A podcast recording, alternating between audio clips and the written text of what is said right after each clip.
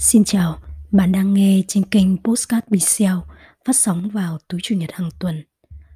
Chúng ta lại gặp nhau trong tập số 16 của chuỗi thu âm về chủ đề Quản trị cảm xúc.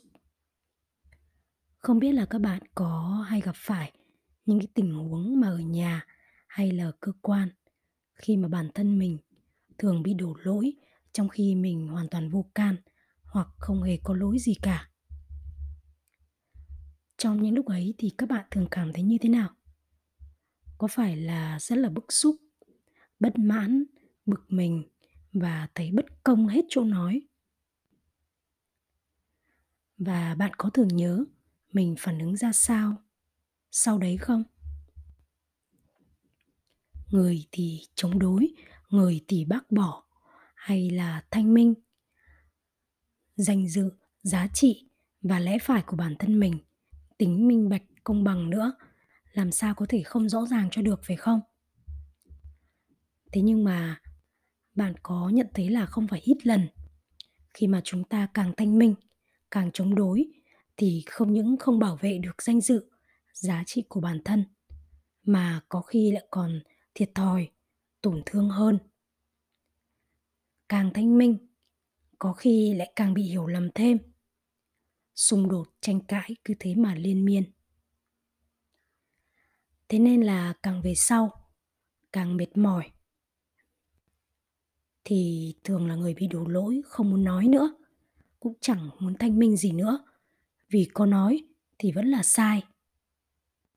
Vậy thì có nói để làm gì, phải không?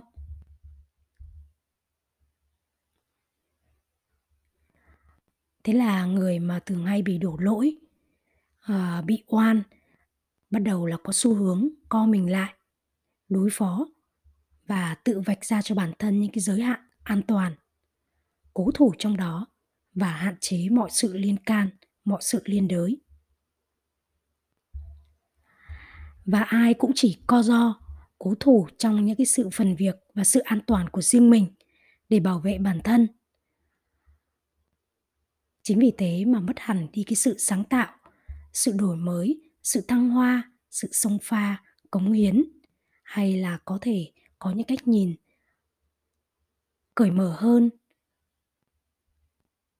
rộng lượng hơn và sáng tạo hơn cho những cái giá trị của tập thể, đem lại thành công lớn và ý nghĩa hơn. Khi mà sợ bị đổ lỗi ờ, sợ bị đổ vấy trách nhiệm, sợ bị khiển trách sợ bị phạt, sợ bị ảnh hưởng, sợ không được yêu thương. Những cái bản năng đó đã tạo nên một cái hàng rào để bảo vệ sự sợ hãi và không bị tổn thương bởi những nỗi sợ. Vậy à, còn những người mà đổ lỗi cho người khác thì sao? Họ có sung sướng hơn là những kẻ bị đổ lỗi hay không? Thực ra không hề.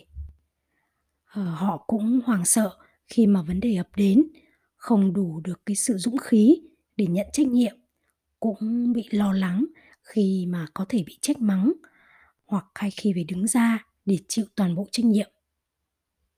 Hay thậm chí họ cũng rất là bực mình khi mà sự việc diễn ra không được như ý uh, vì cái sự hỏng hóc đổ vỡ. Và chính vì muốn bảo vệ uh, cái những cái cảm xúc lo lắng sợ hãi uh, bảo vệ bản thân rồi bảo vệ cái tôi của bản thân mình. Nên là họ tìm đến người khác để chịu lỗi cùng, hay là chịu lỗi thay thế.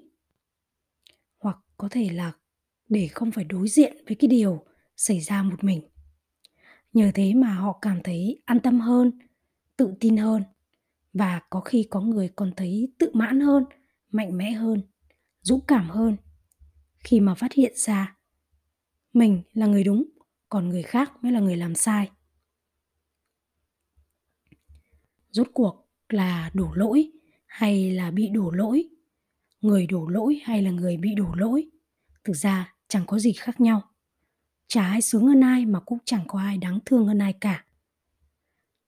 Chỉ khác nhau về động thái và tên gọi, còn phía sau, người nào cũng đều có một cái nỗi sợ và một nỗi sợ cuối cùng cũng chỉ để bảo vệ cái tôi quý giá của bản thân mình mà thôi Bạn hãy thử quan sát thái độ của bản thân mình khi mà bị đổ lỗi hoặc khi rất vô tình thôi, nhưng cũng rất dễ chúng ta đổ lỗi cho người khác trong đời sống hàng ngày.